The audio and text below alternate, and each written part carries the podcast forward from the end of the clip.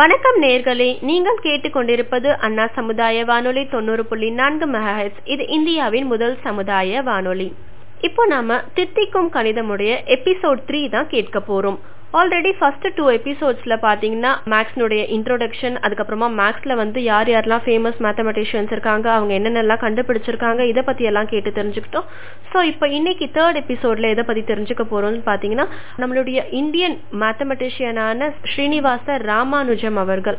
இவர் பாத்தீங்கன்னா ஒரு கிரேட் மேத்தமெட்டிஷியன் அப்படின்னே சொல்லலாம். இவரை பத்தி தான் இன்னைக்கு நிகழ்ச்சியில நம்ம கேட்டு தெரிஞ்சுக்க போறோம். அண்ட் இவருடைய பர்த்டே பாத்தீங்கன்னா டிசம்பர் டுவெண்ட்டி டூ இந்த டேவை வந்து நேஷனல் மேக்ஸ் தேவா செலிப்ரேட் பண்றாங்க. இவரை பத்தி தான் இன்னைக்கு நிகழ்ச்சியில நம்ம கேட்டு தெரிஞ்சுக்க போறோம். வாங்க நேயர்களே, நிகழ்ச்சிக்குள்ள போகலாம். ஸ்ரீனிவாச ராமானுஜன் அவர்கள் பாத்தீங்கன்னா டிசம்பர் இருபத்தி ரெண்டு ஆயிரத்தி எட்நூத்தி எண்பத்தி ஏழுல இந்தியாவில தமிழ்நாட்டில் உள்ள ஈரோடு மாவட்டத்துல கோட்டை பகுதியில பிறந்த கணித அறிஞர் ஆவார். இவர் பாத்தீங்கன்னா தன்னுடைய முப்பத்தி ரெண்டு வயதுலயே வந்து இறந்துடுறாரு. ரொம்ப சின்ன வயசுலயே வந்து இவர் யாருடைய உதவியும் இல்லாமலே வந்து ரொம்ப வியப்பூட்டுற அளவுக்கு கணிதத்தின் மேல வந்து ரொம்ப ஆர்வமா இருந்திருக்காரு. பல கண்டுபிடிப்புகளும் வந்து கணிதத்துல இவர் கண்டுபிடிச்சிருக்காரு. இவர் ஆயிரத்தி தொள்ளாயிரத்தி பதினான்காம் ஆண்டுக்கும் ஆயிரத்தி தொள்ளாயிரத்தி பதினெட்டாம் ஆண்டுக்கும் இடைப்பட்ட காலத்துலதான் வந்து மூவாயிரத்துக்கும் அதிகமான புது கணித தேற்றங்கள் எல்லாம் வந்து கண்டுபிடிச்சிருக்காரு. எண்களின் பண்புகளை பற்றிய எண் கோட்பாடுகளிலும் சரி, செறிவெண் கோட்பாடுகளிலும் இவர் கண்டுபிடித்து கூறிய ஆள் உண்மைகள்லாம் வந்து இன்று அடிப்படை இயற்பியல் துறை முதல் பாத்தீங்கன்னா மின்தொடர்பு பொறியியல் துறை வர பல துறைகள்ல வந்து உயர்மட்டங்கள்ல பயன்படுத்தி வருதுன்னே சொல்லலாம். ராமானுஜனின் பெயரால பாத்தீங்கன்னா ஆயிரத்தி தொள்ளாயிரத்தி தொண்ணூத்தி ஏழுல தி ராமானுஜன் ஜேர்னல் அப்படின்ற கணித ஆய்விதழ் பாத்தீங்கன்னா ஒன்னு தொடங்கப்பட்டிருக்கு. ஸோ இப்போ ஃபர்ஸ்ட் பார்த்தீங்கன்னா அவருடைய ஹிஸ்ட்ரியை தெரிஞ்சுக்கிறதுக்கு முன்னாடி அவருடைய பிறப்பு, அவர் எங்கே பிறந்தாரு, அவங்க அப்பா அம்மா யாரு, இதை பற்றியெல்லாம் நம்ம தெரிஞ்சுப்போம். இவர் பார்த்தீங்கன்னா வந்து தஞ்சாவூர் மாவட்டத்தில் கும்பகோணம் சாரங்கபாணி தெருவில் வாழ்ந்த ஸ்ரீனிவாசனுக்கும் கோமலத்திற்கும் ஆயிரத்தி எட்நூத்தி எண்பத்தி ஏழாம் ஆண்டு டிசம்பர் திங்கள் இருபத்தி ரெண்டாம் நாள் வந்து ஈரோட்டில் பிறந்தவர். இவர் பெற்றோருக்கு பாத்தீங்கன்னா இவருக்கு அப்புறம் மூணு குழந்தைகள் பிறந்து ஓரிரு ஆண்டுலயே வந்து அந்த குழந்தைகள் இறந்துட்டு இருக்காங்க. இவர் பிறந்து பாத்தீங்கன்னா மூணு வயசு வரைக்கும் இவருக்கு வந்து பேச்சு திறனே இல்லாம இருந்திருக்கு. ராமானுஜனின் தந்தையும் பாத்தீங்கன்னா தந்தை வழி பாட்டனாரும் பாத்தீங்கன்னா துணி கடையில வந்து எழுத்தராக வந்து பணியாற்றி இருக்காங்க. தாய் வழி பாட்டனாரும் பாத்தீங்கன்னா ஈரோட்டு முனிசிபல் அறமன்றத்துல வந்து அமீனாக வேலை பார்த்திருக்காங்க. எனவே பாத்தீங்கன்னா இவர் ரொம்ப வந்து எளிய குடும்பத்தை சேர்ந்தவராதான் வந்து இருந்திருக்காரு. ரொம்ப ஏழ்மை நிலையில தான் வந்து இருந்திருக்காங்க. அடுத்து இவருடைய கல்வி கல்வியை பத்தி தெரிஞ்சுக்கலாம். ராமானுஜன் பாத்தீங்கன்னா தாய் வழி தாத்தா வேலை பார்த்த கடையில வந்து ஆயிரத்தி எட்நூத்தி தொண்ணூத்தி ஒன்னாம் ஆண்டுல வந்து காஞ்சிபுரத்திற்கு வந்து இடம் மாறி இருக்கு. அதனால வந்து இவரும் இவர் குடும்பமும் வந்து காஞ்சிபுரத்திற்கு வராங்க. ஆயிரத்தி எட்நூத்தி தொண்ணூத்தி ரெண்டாம் ஆண்டுல பாத்தீங்கன்னா காஞ்சிபுரத்தில் இருந்த தொடக்க பள்ளியில ஒண்ணுல வந்து ராமானுஜனை சேர்க்கிறாங்க. அதுக்கப்புறமா வந்து அங்கதான் அவர் படிக்க ஸ்டார்ட் பண்றாரு. அதுக்கப்புறமா ஆயிரத்தி எட்நூத்தி தொண்ணூத்தி நான்காம் ஆண்டுல பாத்தீங்கன்னா அவர் வந்து தெலுங்கு வழி கல்விக்கு மாற்றப்பட்ட சில நாட்கள்லயே என்ன பண்ணிடுறாங்கன்னா வந்து அவருடைய குடும்பம் வந்து கும்பகோணத்திற்கே வந்து இடம் பெயர்ந்துடுறாங்க. அங்க வந்து கல்யாணம் தொடக்க பள்ளியில சேர்ந்து கல்வி கற்று வராரு. அதற்கப்புறமா ஆயிரத்தி எட்நூத்தி தொண்ணூத்தி ஏழாம் ஆண்டுல மாவட்டத்திலேயே முதலிடம் பெற்று தொடக்க கல்வியை நிறைவு செய்யறாரு. அதுக்கப்புறமா ஆயிரத்தி எட்நூத்தி தொண்ணூத்தி ஏழாம் ஆண்டுல கும்பகோணம் நகர்ல வந்து உயர்நிலை பள்ளியில வந்து ஆறாம் வகுப்புக்குள்ள சேர்க்கிறாங்க இவரை. அந்த ஆண்டுல இருந்து பாத்தீங்கன்னா அவருக்கு வந்து முறையா வந்து கணிதம் வந்து கற்க தொடங்குறாரு. இப்ப அதுக்கப்புறம் அவர் எப்படி ஒரு பெரிய கணக்கியலரா ஆகுறாரு அப்படின்றத பத்தி தெரிஞ்சு போவாங்க. கணித குறியீடுகளின் காடுகளில் புகுந்து நல்லா வந்து அதுல என்னென்னலாம் இருக்கும் நிறைய வந்து என்ன பண்ண ஆரம்பிச்சிடுறாருன்னா என்னென்ன மேக்ஸ்லாம் இருக்கும் ரொம்ப இன்ட்ரெஸ்டோட கத்துக்க ஆரம்பிக்கிறாரு. ஆஹ் முழு கணித வரலாற்றிலும் பாத்தீங்கன்னா கணக்கியலர்கள் என்று மூன்று பேரை வந்து குறிப்பிட்டு சொல்றாங்க. கணக்கியலருக்கு புது புது கணித சிக்கல்களை வந்து கணக்கிட்டு விடுவிப்பதே இயல்பு. அவர் கையாளும் உத்திகள் பாத்தீங்கன்னா முன் முன்பின் வழக்கம் இல்லாததாகவும் இருந்திருக்கு. வெறும் மாறிகள் இருக்கும் இடத்தில் பார்த்தீங்கன்னா சார்புகளை பொருத்தி சிக்கலை இன்னும் கடினமாக்குவது போல தோன்றும் அளவுக்கு பெரிதாக்கி அரிய மேதைகளெல்லாம் செய்ய முடியாததை வந்து இவர் செஞ்சு முடிச்சிருக்காரு. தூய கணிதம் கட்டாயமாக வேண்டும், ஒருங்கள், இருப்பு முதலிய கட்டுப்பாடுகளை எல்லாம் வந்து பொருட்படுத்தாமல் அவர்களுடைய உள்ளுணர்வின் போக்கிலேயே வந்து வானத்தில் பறந்து பிரச்சனையின் இருண்ட பாகங்களுக்கு சரியானபடி வெளிச்சம் தெரிய செய்திருக்காரு. சில சமயம் பார்த்தீங்கன்னா தவறுதலான விடைக்கே சென்றிருந்தாலும் அவர் காட்டிய வெளிச்சம் வந்து என்ன ஆகியிருக்குன்னா இதர கணித இயலருக்கு புது பாதைகளை வகுத்து கணித முன்னேற்றத்திற்கு முன்னோடியாக விடும் விந்தையையும் வரலாறு சொல்லும். இப்படியெல்லாம் இருந்தவர் தான் வந்து இந்த கணித மேதை கணக்கியலர் ஸ்ரீனிவாச ராமானுஜம் அவர்கள். அடுத்து இவர் வந்து ஒரு கற்பிக்கப்படாத மேதை அப்படின்றாங்களே, இது எப்படி, அதை பத்தி தெரிஞ்சுப்போம். மற்ற இரு கணக்கியலர்கள் யார் யாருன்னு பாத்தீங்கன்னா லியோனார்ட் ஆய்லர் மற்றும் கார்ல் குஸ்டாவ் ஜாகோபி. ஆனால் பாத்தீங்கன்னா இவ்விருவருக்குமே வந்து கல்லூரி படிப்பின் முழு வலுவும் ஆழமான அடித்தளமாக இருந்திருக்கு. ஆனா ராமானுஜனுக்கு பாத்தீங்கன்னா முறையான கல்லூரி படிப்பிற்கு வாய்ப்பு இல்லாமல் போயிடுச்சு. எவரும் பாத்தீங்கன்னா அவரை திருத்தி கற்பிக்கும் முன்னமையே வந்து அவர் ஒரு பெரிய கணித வல்லுனர் ஆகிவிட்டார். யாருமே வந்து அவர் வந்து கரெக்டா வந்து திருத்தி இப்படிதான் படிக்கணும் அப்படின்ட்டு இது பண்ணாமலே அவரே வந்து தானா வந்து முயற்சி செய்து அவரே நிறைய கணிதங்கள்லாம் போட்டு பார்த்து அவரே நிறைய கண்டுபிடிப்புகள்லாம் செஞ்சு அவரே வந்து தானாவே தான் வந்து இவ்வளவு பெரிய கணித வல்லுநரா ஆகியிருக்காரு அப்படின்னு சொல்லிட்டு சொல்றாங்க. இவர் வந்து ஆய்லருடனோ அல்லது வந்து ஜாகோபிடனோ வந்து ஏன் எந்த கணித வல்லுநருடனோ வந்து அவர் ஒப்பிட்டாலும் வந்து அவரை வந்து படிக்காதவர் என்றே கூறணும். ஏன் பாத்தீங்கன்னா வந்து தன்னால் தான் வந்து தன்னால் தானே கற்பித்து கொண்ட மேதை அவர். எந்த ஒரு மற்றவங்களோட எந்த ஒரு ஹெல்ப்பும் இல்லாம அவரே வந்து கத்துட்டு இருந்திருக்காரு. அப்படி சொல்லக்கூடிய ஒரு மேதை தான் வந்து ராமானுஜம் அவர்கள். இருபதாவது நூற்றாண்டுல பாத்தீங்கன்னா ஒரு விண்மீன் போல அவர் திடீர்னு தோன்றியதும் உலகத்துல பாத்தீங்கன்னா அப்போது மேன்மையானது என்று பாத்தீங்கன்னா பெயர் பெற்றிருந்த பல பல்கலைக்கழகங்கள்ல முறைப்படி அவருடைய ஆராய்ச்சி கருத்துகள் அரங்கேறியதும் ஒரு சுவையான பரபரப்பு கணித வரலாறாக இருக்கு. குறிப்பாக பாத்தீங்கன்னா நம்ம இந்திய தேசத்திற்கு சிறந்த பெருமையை இவர் வந்து தேடி கொடுத்திருக்காரு. இவர் வந்து பள்ளி பருவத்திலேயே வந்து நிறைய கணித ஆய்வுகள்லாம் வந்து செஞ்சிருக்காருல, அதெல்லாம் எப்படி என்ன பண்ணியிருக்காரு அப்படின்னு சொல்றத பத்தி தெரிஞ்சுப்போம். ஆஹ் பழமேல் ஊறி இருந்த தென்னிந்திய பிராமண குடும்பத்தில் அவர் வந்து பிறக்கிறாரு. பத்து வயதிற்குள்ளேயே வந்து ராமானுஜருக்கு பாத்தீங்கன்னா கணித வல்லமையும் நினைவாற்றலும் வந்து இருந்திருக்கு. இது எப்படி அப்படின்னு சொல்லிட்டு ஆசிரியர்களுக்கெல்லாம் வந்து ஒரு புதிராகவே இருந்திருக்கு. ஆரம்ப பள்ளியின் கடைசி தேர்வுல என்ன பண்ணிருக்காருன்னா மாவட்டத்திலேயே வந்து முதலாவதாக வந்து தேர்ச்சி பெற்றிருக்காரு. அவருக்கு வந்து கும்பகோணம் டவுன் மேல்நிலை பள்ளியில வந்து அரைச்சம்பல கல்வி சலுகை வந்து கிடைச்சிருக்கு. பன்னெண்டாவது வயதுல வந்து லோனி எழுதிய முக்கோணவியல் அதாவது ட்ரிக்னோமெட்ரி என்ற பாட புத்தகத்தை வாங்கி படிச்சு, அதான் நான் சொல்லியிருந்தேன்ல காலேஜ் ஒரு புக் வாங்கி படிச்சு அவர் என்ன பண்றாருன்னா அது ஃபுல்லாவே வந்து படிச்சு முடிச்சிடுறாரு அவ்வளோ சின்ன வயசுலயே வந்து.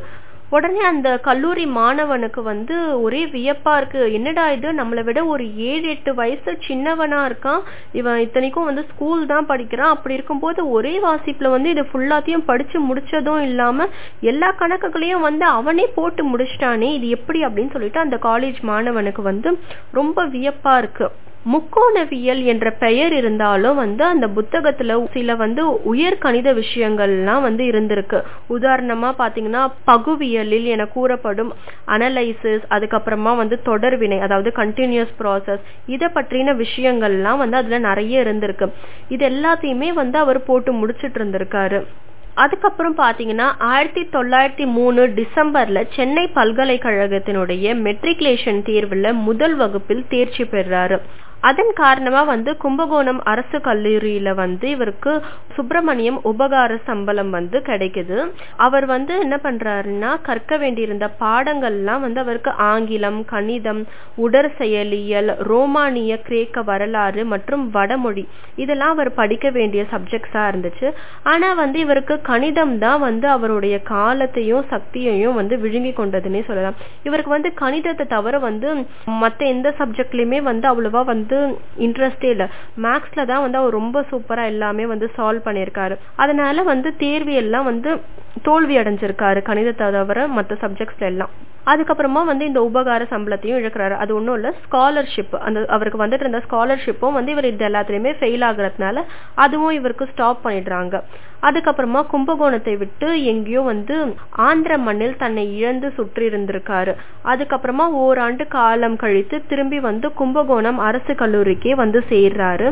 ஆனா வந்து ஆயிரத்தி தொள்ளாயிரத்தி அஞ்சு டிசம்பர் தேர்வுக்கு வேண்டி இருந்து அந்த அட்டண்டன்ஸ் சர்டிபிகேட்லாம் வந்து கிடைக்காததால வந்து இவரால் தேர்வு எழுத முடியல. கும்பகோணம் கல்லூரியும் வந்து அத்துடன் அவரை வந்து இழந்துடுச்சு. பின்னர் பாத்தீங்கன்னா இவர் பச்சையப்பா கல்லூரியிலும் வந்து கல்வி கற்கிறாரு. இங்க வந்து எஸ் பி சிங்காரவேலு முதலியாரிடம் வந்து இவர் கணிதம் கற்றிருக்காரு. இருவரும் சேர்ந்து விவாதித்து விடையெல்லாம் வந்து நிறைய இவங்களே வந்து டிஸ்கஸ் பண்ணி நிறைய வந்து சொல்யூஷன்ஸ்லாம் கொண்டு வந்திருக்காங்க. இன்னைக்கும் பாத்தீங்கன்னா வந்து சென்னை பச்சையப்பா கல்லூரியில வந்து கணிதத்தில் முதலிடம் பெறும் மாணவர்களுக்கு எஸ் பி சிங்காரவேலு முதலியார் பரிசு ஆண்டுதோறும் வந்து வழங்கப்பட்டிருக்கு. அதுக்கப்புறமா என்ன ஆயிடுதுன்னா இவருடைய உடம்பு கொஞ்சம் சரியில்லாம ஆயிடுது. ஸோ இவருடைய உடம்பு சரியில்லாத காரணத்தினால வந்து இவர் என்ன பண்றாருன்னா மறுபடியும் வந்து கும்பகோணத்துக்கே திரும்ப வேண்டிய நிலைமை ஆயிடுது. ஸோ வந்துடுறாரு. அதுக்கப்புறமா வந்து தனது நோட்டு புத்தகங்கள் எல்லாம் வந்து தன் வகுப்பு தோழர்களிடம் கொடுத்து ஒருவேளை வந்து நான் இறந்து போயிட்டேன் அப்படின்னா வந்து சிங்காரவேலு முதலியார் அல்லது வந்து எட்வர்ட் பி ரோஸ் அல்லது வந்து மெட்ராஸ் கிறிஸ்டியன் காலேஜுக்கு கொடுத்துருங்க அப்படின்னு சொல்லிட்டு கேட்டிருக்காரு. ஆனால் வந்து அவருடைய நோட் புக்குகள்லாம் வந்து அவரை இழக்கல. ஏன்னா வந்து சென்னை பல்கலைக்கழகத்தின் முதல் நூலக தலைவராக இருந்த பேராசிரியர் எஸ் ஆர் ரங்கநாதன் வந்து எழுதியிருக்காரு, உள்ளிருந்து அவனை ஒரு ஜோதி ஊக்குவித்த வண்ணம் இருக்கிறது, கணித ஆய்வுகள் அவனுக்கு தெவிட்டாததாகவும் தவிர்க்க முடியாததாகவும் இருந்தது, எஃப்ஏ தேர்வு கூட தேர முடியவில்லையே என்ற ஏக்கம் அவனுடைய கணித ஊக்கத்தை ஒன்றும் செய்ய முடியவில்லை, வேலையில்லாமல் வளைய வருவதும் அவனுடைய ஆய்வுகளின் தரத்தையோ அளவுகளையோ குறைக்கவில்லை, சூழ்நிலை பொருளாதாரம் சமூக கௌரவம் ஒன்றும் அவனுக்கு ஒரு பொருட்டாக இருக்கவில்லை, அவன் மனதிலும் கையிலும் இருந்ததெல்லாம் விந்தை சதுரங்கள் அதாவது மேஜிக் ஸ்கொயர்ஸ், தொடர் பின்னம் கண்டினியூடு ஃபிராக்ஷன்ஸ், பகா எண்களும் கலப்பு எண்களும் அதாவது பிரைம் அண்ட் காம்போசிட் நம்பர்ஸ், எண் பிரிவினைகள் நம்பர் பார்ட்டிஷன், நீள்வட்ட தொகையீடுகள் எலிப்டிக் இன்டகிரல்ஸ், மிகை பெருக்க தொடர் ஹைப்பர் ஜியோமெட்ரிக் சீரீஸ் இவையும் மற்றும் இவையொத்த மற்ற உயர்தர கணித பொருள்கள்தான். இவைகளை பற்றிய அவனுடைய கண்டுபிடிப்புகளை எல்லாம் தன்னுடைய மூன்று நோட்புக்குகளில் எழுதினான். நிறுவல்கள் அநேகமாக எழுதப்படவில்லை. தற்காலத்தில் இந்த நோட்புக்குகளின் நகல்கள் இருநூத்தி பன்னெண்டு முன்னூத்தி ஐம்பத்தி ரெண்டு முப்பத்தி மூன்று பக்கங்கள் கொண்டவை. டாடா அடிப்படை ஆய்வு கழகம், சென்னை பல்கலைக்கழகம், சர்தோரப்ஜி டாடா அறக்கட்டளை ஆகிய மூன்று அமைப்புகளின் ஒத்துழைப்பினால் பிரசுரிக்கப்பட்டிருந்தன. ஆயிரத்தி தொள்ளாயிரத்தி எண்பத்தி ஐந்திலிருந்து இரண்டாயிரத்தி ஐந்து வரையில் புரூஸ் பிரண்ட் என்பவருடைய விரிவான குறிப்புகளுடன் ஐந்து புத்தகங்களாக வெளிவந்திருக்கிறது. அவைகளில் மூவாயிரத்தி ஐநூத்தி நாற்பத்தி ரெண்டு தேற்றங்கள் இருக்கினவென்றும் ஏறக்குறைய இரண்டாயிரத்துக்கும் மேற்பட்ட தேற்றங்கள் அவர் வாழ்ந்த காலத்திற்கு முன்னால் கணித உலகிற்கு தெரியாத தேற்றங்கள் தான் என்றும் சொல்கிறார் புரூஸ் பிரண்ட். அதற்கப்புறமா வந்து இவருக்கு இருபத்தி ரெண்டு வயது இருக்கும் போது ஜானகி அப்படின்றவங்களை இவருக்கு திருமணம் செய்து வைக்கிறாங்க. ஆயிரத்தி தொள்ளாயிரத்தி பத்துல வந்து இந்திய கணித கழகத்தை பற்றி கேள்விப்படுறாரு. இதற்கு மூன்று ஆண்டுகளுக்கு முன்னால் தான் வந்து இக்கழகம் இணை ஆட்சியராக இருந்த பேராசிரியர் வி ராமசுவாமி ஐயர் என்பவரால் வந்து துவக்கப்பட்டிருந்தது. ராமானுஜன் அவரது உதவியை நாடி திருக்கோவிலுக்கு சென்றிருக்காரு. ராமானுஜன் என்ற மேதையை உலகுக்கு அறிவிக்கும் கலங்கரை வெளிச்சத்தொடர் சங்கிலியில் முதல் வளையமாக இருந்தவர்தான் இந்த ராமசுவாமி ஐயர். அவருடைய அறிமுகத்துல வந்து பேராசிரியர் சேஷு ஐயர் அணுகப்பட்டாரு. அவர் நெல்லூர் மாவட்ட ஆட்சியராக இருந்த திவான் பகதூர் ஆர் ராமச்சந்திராவிடம் அனுப்புறாரு. டிசம்பர் ஆயிரத்தி தொள்ளாயிரத்தி பத்துல வந்து முதலில் நடந்த சந்திப்புல வந்து என்ன பண்றாங்கன்னா வள்ளல் ராமச்சந்திராவினுடைய மனதை தொட்ட போதிலும் வந்து ராமானுஜனின் மேதை அவருடைய அறிவை தொடவில்லை. அடுத்த முறை பார்த்தீங்கன்னா வந்து சந்தித்த போது ராமானுஜன் தன்னுடைய கண்டுபிடிப்புகளில் வந்து எளிதில் புரிந்து கொள்ளக்கூடியவைகள்லாம் வந்து அதெல்லாம் மட்டும் காட்டுறாரு, இதெல்லாம் வந்து டக்குன்னு புரிஞ்சுக்க முடியும். அதுக்கப்புறமா அதெல்லாம் பார்த்து வந்து இவர் புரிஞ்சுக்கிறாரு. புரிஞ்சுக்கிட்டு ராமானுஜனை வந்து இவர் வந்து ஒரு சாதனை செய்யக்கூடியவர் அப்படின்னு சொல்லிட்டு உணர்ந்து தானே வந்து இவருடைய சொந்த செலவுல வந்து இவரை வந்து ஏற்று நடத்தி வராரு. ராமானுஜன் வந்து இவ்வேற்பாட்டை நெடுநாள் வைத்து கொள்வ விரும்பல. அதனால என்ன பண்றாருன்னா சென்னை துறைமுக அலுவலகத்துல வந்து ஒரு எழுத்தர் வேலையை வந்து ஏற்றுக்கொள்றாரு. ஆனால் வந்து கணிதத்தில் அவருடைய ஈடுபாடும் ஆராய்ச்சியும் தொடர்ந்து நடைபெற்று வருது. ஆயிரத்தி தொள்ளாயிரத்தி பதினொன்னுல இந்திய கணித கழகத்தின் ஆய்வு பத்திரிகையில வந்து ராமானுஜனின் முதல் ஆய்வு கட்டுரை பிரசுரிக்கப்பட்டது. இதற்குள்ளாக வந்து சென்னை துறைமுக அலுவலகத்தின் தலைவரான சர் பிரான்சிஸ் ஸ்பிரிங் என்பவரும் ராமானுஜத்தை பற்றி கேள்விப்பட்டு அவரை பற்றி விசாரிக்க தொடங்குறாரு. துறைமுக அலுவலகத்துல ஓர் எழுத்தர் கணிதத்துல வந்து சாதனைகள் புரிந்து வருகிறார் என்ற செய்தி பரவலாக வந்து சென்னை கல்வி கூடங்கள்ல எல்லாம் வந்து பேசப்பட துவங்கியது. சென்னை பல்கலைக்கழகத்துல வந்து அவருக்கு ஒரு நிலையான உதவி சம்பளம் வாங்கி தந்துவிட பல பேர் வந்து முயற்சி செஞ்சிருக்காங்க. இந்த முயற்சியில சம்பந்தப்பட்டவர்கள் வந்து ராமச்சந்திர ராவ், சென்னை பொறியியல் கல்லூரி பேராசிரியர் எஸ் டி கிரஃபித், லண்டன் பல்கலைக்கழகத்தை சேர்ந்த பேராசிரியர் எம். ஜி. எம். ஹில், முனைவர் கில்பர்ட் வாக்கர், பேராசிரியர் பி.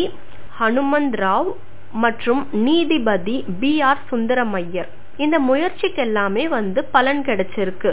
மே ஒன்று ஆயிரத்தி தொள்ளாயிரத்தி பதிமூணு முதல் ராமானுஜன் சென்னை பல்கலைக்கழகத்துல மாதம் ரூபாய் எழுபத்தி அஞ்சு சம்பளத்துடன் ஆராய்ச்சியாளராக நியமிக்கப்படுறாரு. அன்று தொடங்கி அவருடைய குறுகிய ஆயுள் முடியும் அவருக்கு இந்த ஆராய்ச்சி தான் வந்து தொழிலா இருக்கு. ஆயிரத்தி தொள்ளாயிரத்தி பதிமூணு ஜனவரியில பேராசிரியர் சேஷு ஐயரும் அவருடன் இன்னும் சிலரும் சேர்ந்து ராமானுஜனை கேம்பிரிட்ஜில் பேராசிரியராக இருந்த ஜி. எச். ஹார்டிக்கு கடிதம் எழுத வைக்கிறாங்க. ராமானுஜனும் வந்து கடிதத்தை எழுதி அதற்கு ஒரு சேர்ப்பாக அவருடைய சொந்த கண்டுபிடிப்புக்காக நூத்தி இருபது தேற்றங்களையும் இதையும் சேர்த்து அனுப்பி வைக்கிறாரு. இந்த கடிதம் கிடைத்த உடனே என்ன பண்றாருன்னா பேராசிரியர் ஹார்டியின் முதல் எண்ணம் வந்து அக்கடிதம் வந்து குப்பையில போட வேண்டியது அப்படின்னு சொல்லிட்டு ரொம்ப சாதாரணமா அதை போட்டுடுறாரு. அதற்கப்புறமா வந்து அன்னைக்கு மாலையே அன்னைக்கு ஈவினிங்கே வந்து அவருக்கு இன்னொரு பேராசிரியர் லிட்டில் வுட்டும் சேர்ந்து அதை மறுபடியும் படிச்சு பார்த்தப்போதான் அவங்களுக்கு தெரியுது அது அவர்கள் இருவரையுமே வந்து ரொம்ப தீவிர ஆலோசனையில ஆழ்த்தி இருக்கு. அதுல வந்து பல தேற்றங்களும் அவர்களுக்கு வந்து ரொம்ப புதிதாகவே இருந்திருக்கு. அதுல ஒன்னு ரெண்டு தவறான தேற்றங்களும் இருந்திருக்கு. புதிதாக இருந்தவைக்கு நிறுவல்கள் கொடுக்கப்படாமல் இருந்ததால் அவர்களே வந்து அவைகளை நிறுவ பார்த்தார்கள். சிலவற்றை வந்து என்ன பண்ணிருக்காங்கன்னா அவர்களால் நிறுவ முடிந்தது. சிலவற்றிற்கு நிறுவலுக்காக என்ன செய்ய வேண்டும் என்பதை அவர்களால் யூகிக்க முடிந்தது. ஆனால் பல தேற்றங்களுக்கு அவர்கள் அணுகவும் முடியவில்லை. அவைகளை ஏதோ பிதற்றல் ஒன்று ஒதுக்கவும் முடியவில்லை. உலகத்திலேயே என் கோட்பாட்டில் பிராமணனாக எடுத்துக்கொள்ளப்பட்டவர்களான அவர்களாலேயே அத்தேற்றங்களின் உண்மையை பற்றி ஒன்றுமே சொல்ல முடியாத நிலையில் இரு வல்லுநர்களும் அன்றே தீர்மானித்து விட்டார்கள், இந்த ராமானுஜனை கேம்பிரிட்ஜுக்கு எப்படியாவது கொண்டு வந்துடணும் அப்படின்னு சொல்லிட்டு அவங்க ரெண்டு பேரும் வந்து தீர்மானம் பண்றாங்க. அந்த தீர்மானம் தான் வந்து கணிதத்தில் வரலாறு படைத்த தீர்மானமா இருந்திருக்கு. ஆனாலும் வந்து ராமானுஜனால உடனே நாட்டை விட்டு இந்த நாட்டுக்கு வர முடியல. பழமையான சில பண்புகள் ஊறி இருந்த அவருடைய குடும்ப சூழ்நிலையினால வந்து அவரான உடனே வந்து அங்க போக முடியல. அதற்கப்புறமா வந்து எப்படி எப்படியோ அவங்க ஃபேமிலியில அவர் கன்வின்ஸ் பண்ணி அதுக்கப்புறமா வந்து அவர் போயிருக்காரு. கேம்பிரிட்ஜ்ல வந்து ஹார்டியுடன் கூடியிருந்த அவர் நான்கு ஆண்டுகள் அதாவது ஆயிரத்தி தொள்ளாயிரத்தி பதினாலுல இருந்து ஆயிரத்தி தொள்ளாயிரத்தி பதினெட்டு இந்த நான்கு ஆண்டுகளை தான் வந்து பொன்னான ஆண்டுகள் அப்படின்னு சொல்லிட்டு சொல்றாங்க. ராமானுஜனுக்கு மட்டுமல்ல பேராசிரியர் ஹார்டிக்குமே வந்து இந்த நான்கு ஆண்டுகள் வந்து ரொம்ப பொன்னான ஆண்டுகளா இருந்திருக்கு. இதை வந்து ஹார்டியே சொல்லியிருந்திருக்காரு. பின் காலத்துல பாத்தீங்கன்னா ராமானுஜன் யாருமே எதிர்பார்க்காத முப்பத்தி ரெண்டு வயதிலேயே வந்து மரணம் அடைந்த பிறகு ஹார்டி வந்து அவரை பற்றி சொல்லும் போது இங்கு வருவதற்கு முன்னால் வந்து என்னென்ன புத்தகங்களை பார்த்திருந்தாரா இல்லையா என்பதை என்னால் சொல்ல முடியவில்லை. நான் கேட்டிருந்தால் ஒருவேளை சொல்லி இருப்பாரோ என்னமோ. ஆனா வந்து ஒவ்வொரு நாள் நான் அவருக்கு காலை வணக்கம் சொல்லும் போதும் அவர் எனக்கு ஐநூறு புது தேற்றங்கள் காட்ட ஆயத்தமாய் இருந்ததால் எனக்கு வேற எதையுமே பேசுறதுக்கு வாய்ப்பு கிடைக்கல. அதை படித்திருக்கிறாயா இதை படித்திருக்கிறாயா என்று கேட்பதும் பொருத்தமில்லாமல் இருந்தது. ராமானுஜனுடைய படைப்பாற்றல் அவ்வளவு வேகமா இருந்தது. இருந்தாலும் வந்து ஹார்டி ராமானுஜனுக்கு சில தேவையான விஷயங்களை சொல்லி கொடுக்க தான் செஞ்சிருக்காரு. காரணம், ராமானுஜன் அவை இல்லாமல் மாற்று வழிகளுக்காக நேரத்தை செலவு செஞ்சு விடுவாரோ அப்படின்ற பயம்தான். ஆனா வந்து ஹார்டியே அதுக்கப்புறமா சொல்றாரு, நான் வந்து அவருக்கு சொல்லி தர வேண்டியதில்லை, ஒருவேளை நான் சொல்லி கொடுக்காமலே இருந்திருக்கலாம் போல. ஏனென்றால் வந்து நான் சொல்லி கொடுத்ததால் அவருடைய மேதை பரிமளத்தை தடை செய்திருக்க கூடும் அல்லவா இப்படின்னும் வந்து ஹார்டி சொல்றாரு. நான் அவருக்கு சொல்லி கொடுத்ததுதான் சரி என்று வைத்து கொண்டாலும் ஒன்று மாத்திரம் உண்மை, அவர் என்னிடம் கற்றதை விட நான் அவர்கிட்ட இருந்து கத்துக்கிட்டது தான் இன்னும் நிறைய அப்படின்னு சொல்லிட்டு ஹார்டி சொல்றாரு. இந்த நான்கு ஆண்டுகள்ல பாத்தீங்கன்னா ராமானுஜன் இருபத்தி ஏழு ஆய்வு கட்டுரைகளை பிரசுரித்திருக்காரு. அதுல பாத்தீங்கன்னா ஏழு கட்டுரைகள் ஹார்டியுடன் கூட்டாக சேர்ந்து ரெண்டு பேரும் ஒன்னா சேர்ந்து எழுதியிருக்காங்க. ஆயிரத்தி தொள்ளாயிரத்தி பதினெட்டுல எஃப்ஆர்எஸ் அதாவது fellow of the Royal society என்ற கௌரவம் அவருக்கு கொடுக்கப்பட்டது. அதே ஆண்டு ட்ரினிட்டி கல்லூரியின் ஃபெலோவாகவும் தேர்ந்தெடுக்கப்பட்டிருக்காரு. இந்த இரண்டு கௌரவங்களையுமே பெற்ற முதல் இந்தியர் ராமானுஜன் அவர்கள்தான். சென்னை பல்கலைக்கழகமும் அதன் சார்பில் வந்து ராமானுஜனுக்காக ஒரு நிலையான ஏற்பாட்டை செஞ்சிருக்கு. அவர் அதுவரை பெற்று கொண்டிருந்த வெளிநாட்டு உபகார சம்பளம் முடியும் நாளான ஏப்ரல் ஒன்று ஆயிரத்தி தொள்ளாயிரத்தி பத்தொன்பதிலிருந்து ஐந்து ஆண்டுகளுக்கு இவருக்கு ஆண்டுக்கு இருநூத்தி ஐம்பது நிபந்தனையற்ற சலுகை தருவதாக ஏற்பாடு செய்தது. புதிதாக கல்வி இயக்குநராக பதவியேற்றிருந்த பேராசிரியர் லிட்டில் ஹெய்லஸ் அப்போதுதான் மும்பையில நடந்திருந்த இந்திய கணித கழகத்தின் ஆண்டு மகாநாட்டிலிருந்து திரும்பி வந்திருக்காரு. அம்மகா நாட்டில் ராமானுஜனுடைய சாதனைகளை போற்றி தீர்மானங்கள் நிறைவேறியிருந்தன. பேராசிரியர் லிட்டில் ஹெய்ல்ஸும் சென்னை பல்கலைக்கழகத்தில் கணித பேராசிரியர் பதவி ஒன்று உண்டாக்குவதற்காகவும் அந்த பதவிக்கு ராமானுஜனுக்கு அழைப்பு விடுவிப்பதற்காகவும் பல்கலைக்கழகத்தை கேட்டுக்கொள்ள போவதாகவும் அறிவித்தார். ஆனால் காலச்சக்கரம் வேறு விதமாக சுழன்றது. ராமானுஜன் பாத்தீங்கன்னா தனது வாழ்நாள் முழுவதும் பாத்தீங்கன்னா பல உடல்நல பிரச்சனைகளால பாதிக்கப்பட்டிருந்திருக்காரு. இங்கிலாந்துல அவருடைய உடல்நிலை ரொம்ப மோசமாயிருந்திருக்கு. அங்கு வந்து அவரது மதத்தின் கடுமையான உணவு தேவைகளை கடைபிடிப்பதில் உள்ள சிரமம் மற்றும் ஆயிரத்தி தொள்ளாயிரத்தி பதினாலுல இருந்து ஆயிரத்தி தொள்ளாயிரத்தி பதினெட்டு இவ போர்க்கால ரேஷனிங் காரணமாக அவர் குறைவான நெகிழ்ச்சியுடன் இருந்திருக்கலாம். அவருக்கு காச நோய் மற்றும் கடுமையான வைட்டமின் குறைபாடு இருப்பது கண்டறியப்பட்டது. மேலும் வந்து அவர் ஒரு சானிட்டோரியத்துல அடைக்கப்படுறாரு. ஆயிரத்தி தொள்ளாயிரத்தி பத்தொன்பதுல அவர் கும்பகோணம் மெட்ராஸ் பிரசிடென்சிக்கு திரும்புறாரு. ஆயிரத்தி தொள்ளாயிரத்தி இருபதுல அவர் தனது முப்பத்தி ரெண்டு வயதுல இறந்துடுறாரு. இதுவரைக்கும் நாம என்ன பார்த்தோம் அப்படின்னா ராமானுஜனுடைய வாழ்க்கை வரலாறை பத்தி பார்த்தோம். இப்ப நான் என்ன சொல்றேன் அப்படின்னா ராமானுஜன் வந்து ஒரு நாள் என்ன பண்றாருன்னா அவருக்கு வந்து உடம்பு சரியில்லாம இருக்கு, அவர் வந்து ஹாஸ்பிட்டல்ல வந்து இருக்காரு. ஓகேவா, இப்ப வந்து ராமானுஜன் நம்பர் ஹார்டி நம்பர் இல்ல அப்படின்னா ராமானுஜன் ஹார்டி நம்பர் இப்படின்னு ஒண்ணு சொல்லலாம். இதுக்கு வந்து ஒரு ஸ்டோரி இருக்கு. என்னன்னா ராமானுஜன் வந்து ஹாஸ்பிட்டல்ல தங்கியிருந்தார் இல்லையா, அவருக்கு வந்து உடம்பு சரியில்லாத போது. அப்ப என்ன பண்றாருன்னா ஹார்டி ராமானுஜம் பார்க்க ஹாஸ்பிட்டலுக்கு வராரு. எதுல வராருன்னா டாக்ஸில வராரு. வந்துட்டு ராமானுஜம் கிட்ட வந்து இது மாதிரி சொல்றாரு, நான் வந்து வந்த டாக்ஸில வந்து அந்த டாக்ஸி நம்பர் வந்து ஒன் செவன் டூ நைன் அந்த டாக்ஸியோட நம்பர் வந்து ரொம்ப டல் நம்பர் அப்படின்னு சொல்றாரு. அதுக்கு வந்து நம்ம ராமானுஜம் அந்த உடம்பு சரியில்லாத அந்த நேரத்திலயும் என்ன சொல்றாருன்னா அந்த நம்பர் அது ஒரு யூனிக் நம்பர் இருக்கிறதுலயே அதுதான் வந்து ஸ்மாலஸ்ட் நம்பர். என்ன இப்படி சொல்ற எப்படி சொல்றாருன்னா இப்போ அந்த ஒன் செவன் டூ நைன் இந்த நம்பர் இருக்குல்ல, இந்த நம்பரை வந்து எப்படி சொல்றேன்னா sum of Q cube of two number அப்படின்னு சொல்லலாம். எக்ஸாம்பிளுக்கு வந்து one cube plus twelve cube, இது ரெண்டுமே விச் மீன்ஸ் ஒன் கியூப் அப்படின்னா ஒன், டுவெல் கியூப் அப்படின்னா ஒன் செவன் டூ எயிட், ரெண்டுமே பிளஸ் பண்ணா நமக்கு ஒன் செவன் டூ நைன் அப்படின்னு கிடைக்கும் இல்லையா. இதை வந்து அதர் இன்னொரு வேலை எப்படி பண்ணலாம் அப்படின்னா nine cube plus ten cube அப்படின்னு பண்ணலாம். நைன் கியூபை வந்து செவன் டுவெண்ட்டி நைனும் பிளஸ் டென் கியூப்னா நமக்கு தௌசண்ட், இது ரெண்டுமே ஆட் பண்ணா thousand seven hundred and twenty nine. இந்த ரெண்டுவே தவிர எதாலையும் வந்து இந்த நம்பர் பிளஸ் பண்ணா ஒன் செவன் டூ நைன் கிடைக்காது. இருக்கிறதுலயே ஸ்மாலஸ்ட் நம்பர் அப்படின்னா இந்த ஒன் செவன் டூ நைன் தான் அப்படின்ட்டு இந்த நம்பருக்குமே வந்து ஒரு டெஃபினிஷன் வந்து ஹார்டி கிட்ட நம்ம ராமானுஜம் வந்து கொடுக்குறாரு.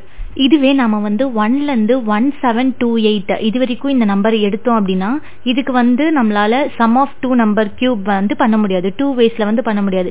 பட் நம்மளால வந்து ஒன் செவன் டூ நைன் இந்த நம்பருக்கு மட்டும் சம் ஆஃப் டூ கியூப் அப்படின்னு ரெண்டு வேஸ்ல நம்மளால பண்ண முடியும். இதுவே நம்ம வந்து ஒன்ல இருந்து ஒன் செவன் டூ எயிட் இது வரைக்கும் இருக்க நம்பரை வந்து கியூப் ஆஃப் டூ நம்பர் அப்படின்னு பண்ணா அதுக்கு வந்து டூ வேஸ் கிடையாது. பட் நம்மளுடைய ஒன் செவன் டூ நைன் இந்த நம்பர் வந்து யூனிக் நம்பர், இதுதான் வந்து ஸ்மாலஸ்ட் நம்பர். இந்த நம்பருக்கு மட்டும்தான் நம்மளால sum of two numbers which means sum of cube of two number இந்த ஒன் செவன் டூ நைனுக்கு மட்டும்தான் டூ வேஸ்ல நம்மளால எக்ஸ்பிரஸ் பண்ண முடியும் அப்படின்னு ராமானுஜம் வந்து அவருடைய உடம்பு சரியில்லாத அந்த நேரத்திலயும் வந்து மேக்ஸை பத்தி அந்த டெஃபினிஷன் அந்த நம்பருக்கு மட்டும் அந்த டெஃபினிஷனை ஹார்டி கிட்ட வந்து சொல்றாரு. என்ன நேயர்களே, இன்னைக்கு எபிசோட்ல பாத்தீங்கன்னா நம்ம December twenty two national maths day, அதாவது ஸ்ரீனிவாச ராமானுஜம் சார் அவர்களுடைய பர்த்டேவை தான் வந்து நேஷனல் மேக்ஸ் டேவா செலிப்ரேட் பண்றோம். ஸோ எதனால வந்து இந்த டே வந்து நேஷனல் மேக்ஸ் டேவா செலிப்ரேட் பண்றோம், ராமானுஜம் சார் அவர்கள் எந்த அளவுக்கு வந்து மேக்ஸ் மேல ரொம்ப இன்ட்ரெஸ்டடா இருந்திருக்காரு அண்ட் அது மட்டும் இல்லாம அவர் மேக்ஸ்க்காக எந்த அளவுக்கு கான்ட்ரிபியூட் பண்ணிருக்காரு அப்படின்றத ஃபுல்லாமே இந்த நிகழ்ச்சியின் மூலமா நம்ம தெரிஞ்சுக்கிட்டோம். இதே மாதிரி வேற ஒரு சூப்பரான அடுத்த நிகழ்ச்சியில் உங்களை சந்திக்கும் வரை உங்களிடமிருந்து விடைபெறுவது உங்கள் ஆஷா. இந்நிகழ்ச்சியில் பங்கேற்றவர்கள் ஆஷா மற்றும் சல்மா. இது உங்கள் அண்ணா சமுதாய வானொலி தொண்ணூறு புள்ளி நான்கு மெகா ஹெர்ட்ஸ், இந்தியாவின் முதல் சமுதாய வானொலி. தொடர்ந்து கேட்டுக்கொண்டே இருங்கள். நன்றி, வணக்கம்.